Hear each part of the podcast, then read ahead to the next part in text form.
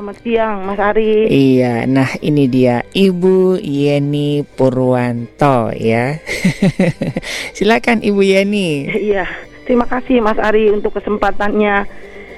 Uh, saya akan mulai ketika uh, Pak Yahya waktu itu masih muda, tahun sekitar tahun 74 75 masih stasiun di Surabaya. Mm -hmm. Jadi Pak Yahya itu ceritanya sakit, sakitnya cukup lumayan berat lalu ditolong oleh seorang sebuah keluarga yang baik hati mm-hmm. yaitu keluarga Sutejo namanya. Mm-hmm. Nah, setelah itu Pak Ihe diajak ke rumahnya dirawat sampai sembuh dan setelah itu hubungan Pak Yahya dengan keluarga Sutejo ini begitu baik, diangkat anak. Mm. Terus eh, pokoknya kami jadi seperti keluarga keluarga benar, kami yeah. diangkat anak gitu, Pak Yahya khususnya. Nah, Waktu tahun 2007 Ibu Ratna Sutejo itu meninggal. Hmm. Ini cerita tahun 2007 Tujuh. ya, Mas iya, Ari ya. Iya.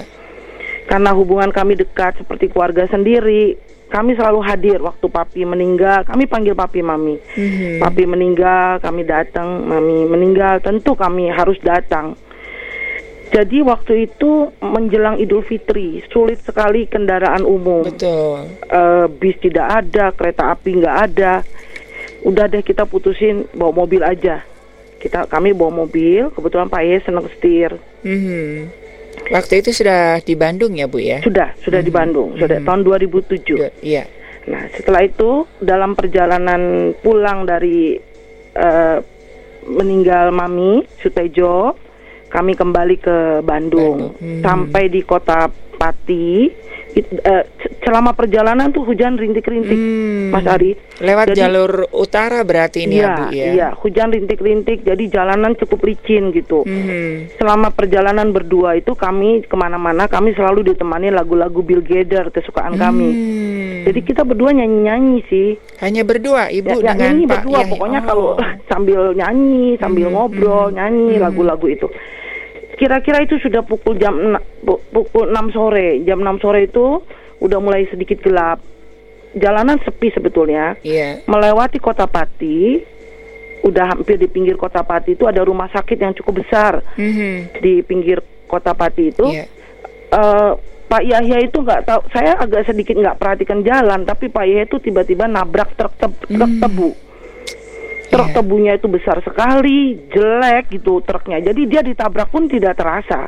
Mm-hmm. Tapi kami mobil uh, rad, radiator kami pecah nggak bisa jalan. Nah itu kira-kira sudah mulai jam 6, 6 hampir setengah tujuh, mm-hmm. setengah tujuh saya lihat jam. Mobil nggak bisa jalan, kita berusaha minggir aja dulu Pak Yahya berusaha telepon sana sini mau minta pertolongan ke mana ini di kota Pati ini. Mm-hmm. Saya juga cuma bisa duduk aja di pinggir jalan. Yeah. Eh tiba-tiba ada seorang bapak nyamperin kami. Ibu, ada yang bisa kami bantukah? Katanya begitu. Mm-hmm. Saya bilang saya takut loh Ibu ya, Mas Ari. Betul betul. Ini siapa? Apa ya. benar mau nolong gitu? Waktu itu daerah sana kan masih sepi ya Bu iya, ya. Iya dan ya. dan udah malam mm-hmm, gitu. Mm-hmm. Tapi bapak ini tahu mungkin melihat keraguan-raguan saya. Terus ibu ibu boleh telepon nih ibu terima ibu boleh telepon ke majikan saya katanya. Hmm. Ibu boleh lihat ke seberang jalan, di situ ada seorang ibu, kata dia gitu. Yeah. Jadi saya coba melirik ke seberang jalan, oh iya ada seorang ibu berdiri di sana, memandang saya juga. Hmm.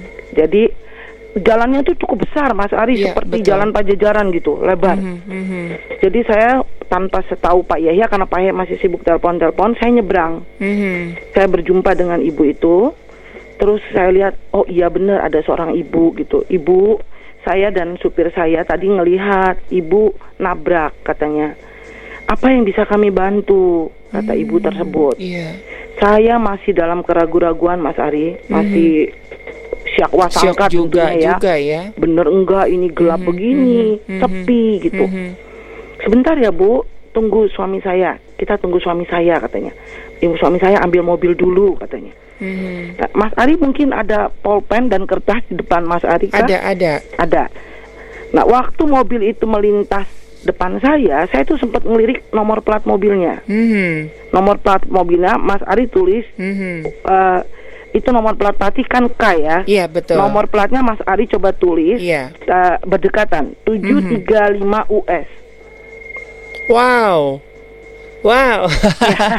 Bu, saya merinding. Nah, wow. ya, saya juga, ya, saya sebetulnya kalau suruh bersaksi ini, saya kadang-kadang wow. cengeng, kadang-kadang saya mau nangis. Ibu, ini saya me apa ya seperti di depan saya ada berambang merah bawang merah gitu merinding wow ya jadi wow. waktu saya lihat uh. nomor plat mobilnya saya juga merinding Pak Ari mm -hmm. aduh Tuhan saya saya begitu bersiak tapi saya tidak boleh kan? Mm -hmm, begitu -hmm. lihat nomornya. Dan Mas Ari tahu ibu dan bapak ini apa yang mereka katakan pada saya. Saya bilang ibu apa yang bisa kami bantu? Dia hmm, bilang. hmm. saya bilang saya nggak bisa ngomong. Yeah, yeah, saya nggak yeah, bisa ngomong. Yeah. uh, saya nggak bisa ngomong terus yuk kita nyebrang aja ya. Saya malah nyuruh nyebrang beliau mereka ke seberang ketemu suami saya. Mm-hmm. Sampai di seberang saya cuma bilang pak ya ya pak. Ibu dan bapak ini mau menolong kita. Gitu. Saya bilang pak Yahya juga agak kaget lah. Mm-hmm. tentu nggak percaya juga orang yeah. mana yang tiba-tiba mau menolong gitu loh Mas Ari. Betul betul. Begitu. Mas Ari tahu mereka menolong itu aduh saya saya betul-betul terharu bahwa pengharapan iman kepada Tuhan itu nggak pernah sia-sia Mas Ari. Amin amin. Waktu mereka bilang gini e, ibu karena ini hari sudah malam supir saya sudah keburu pulang katanya. Mm-hmm. Ibu mau ke mana? Saya yang terdekat kota Semarang ada adik saya. Saya bilang tadinya kami mau mampir, mm-hmm. tapi kami mau cuma mampir terus langsung Bandung. Yeah. Saya yang terdekat ada di Semarang adik saya. Andai saja sopir saya belum pulang, ibu saya antar ke Semarang kata dia. Mm-hmm. Pati Semarang kan kurang lebih sejam lagi ya bu ya. Ya, Mas Ari, lumayan ya. jauh bu, dua jam. Ah, dua jam ya, dua, dua jam kira-kira. Mm -hmm. Nah, Mas Ari terus dia bilang e, tapi ibu ibu nginap aja deh di rumah kami. Mm-hmm. saya bilang diajak nginap saya tambah bingung lagi kan? Iya yeah, iya. Yeah. tapi ini sudah malam sudah jam malam udah udah jamnya makan. Ibu bapak yuk dia tidak tahu kami hamba Tuhan loh Mas mm-hmm. Ari. Tidak tahu saya siapa loh. Iya yeah, iya. Yeah. tapi kita makan malam dulu deh. Sebentar saya teleponin restoran katanya. Iya saya dalam dalam ke kebingungan itu yang ngikut aja ke restoran mm -hmm. gitu. Mm -hmm. Tapi saya kan telepon Pak Yahya telepon adik saya yang terdekat Semarang, terus kata adik saya bilang tunggu sebentar, nanti saya jemput saja gitu. Iya. Yeah. Nah, lalu nggak lama kemudian adik saya jemput ke ke ke kami, terus ibu dan bapak ini di kemudian hari kami jadi dekat, mm -hmm. kami jadi kenal akrab gitu. Mm -hmm dia menawarkan makan udah udah udah selesai kami makan saya udah dijemput saya bilang ibu terima kasih saya sudah dijem udah dijemput. Aduh sayang sudah malam. Oh saya masih bilang gini saya cuma saya malu sebetulnya saya bilang gini oh di Pati ada makanan khas Pati ya bu ya? Oh sebentar saya teleponin mudah-mudahan belum tutup. Nasi gandul saya ya? masih lagi diajak setelah mm -hmm. dari restoran itu diajak mm -hmm. makan apa nasi gandul. Nasi gandul betul. Ya khas Pati. Lalu setelah itu saya mau dijemput dia bilang ibu tung aduh sayang toko oleh-oleh sudah tutup mm -hmm. ya kalau enggak saya kami bawain oleh-oleh katanya mm -hmm. saya nggak habis pikir ibu Mas Ari bahwa yeah. di abad 20 ini ada orang Samaria yeah. yang murah hati itu yeah. masih ada mm -hmm. jadi setelah itu kami memang berpisah. Saya bilang saya kembali ke, ke saya ke Semarang karena saya dijemput. Lalu besok paginya itu saya SMS dia waktu itu belum ada WA. Mm-hmm. Ibu terima kasih sekali banyak atas pertolongannya. Saya bilang ibu tuh tidak kenal kami, tidak kenal siapa saya, tapi ibu tidak takut me- menjamu kami, mm-hmm. menolong kami. Saya bilang mm-hmm. begitu. Mm-hmm. Tapi ibu itu bilang ibu itu cuma jawab begini. Selama ini ibu dan bapak sudah menabur. Tadi malam oh. itu ibu menuai kata dia. Dia jawabnya cuma seperti itu. Mm-hmm. Cuma mm-hmm. seperti itu.